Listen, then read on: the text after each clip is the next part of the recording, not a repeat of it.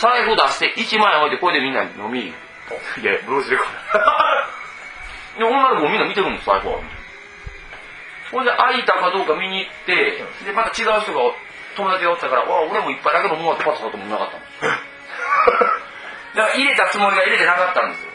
ああ、店僕にがね置いとったもんだから下に落ちとったんですよねああ。スルーしとったやん。スルーパスやって15万ぐらい入っとったんですよん。ノーインマイポケット15万円やった。おい。 そんな樋口宗隆安田君でした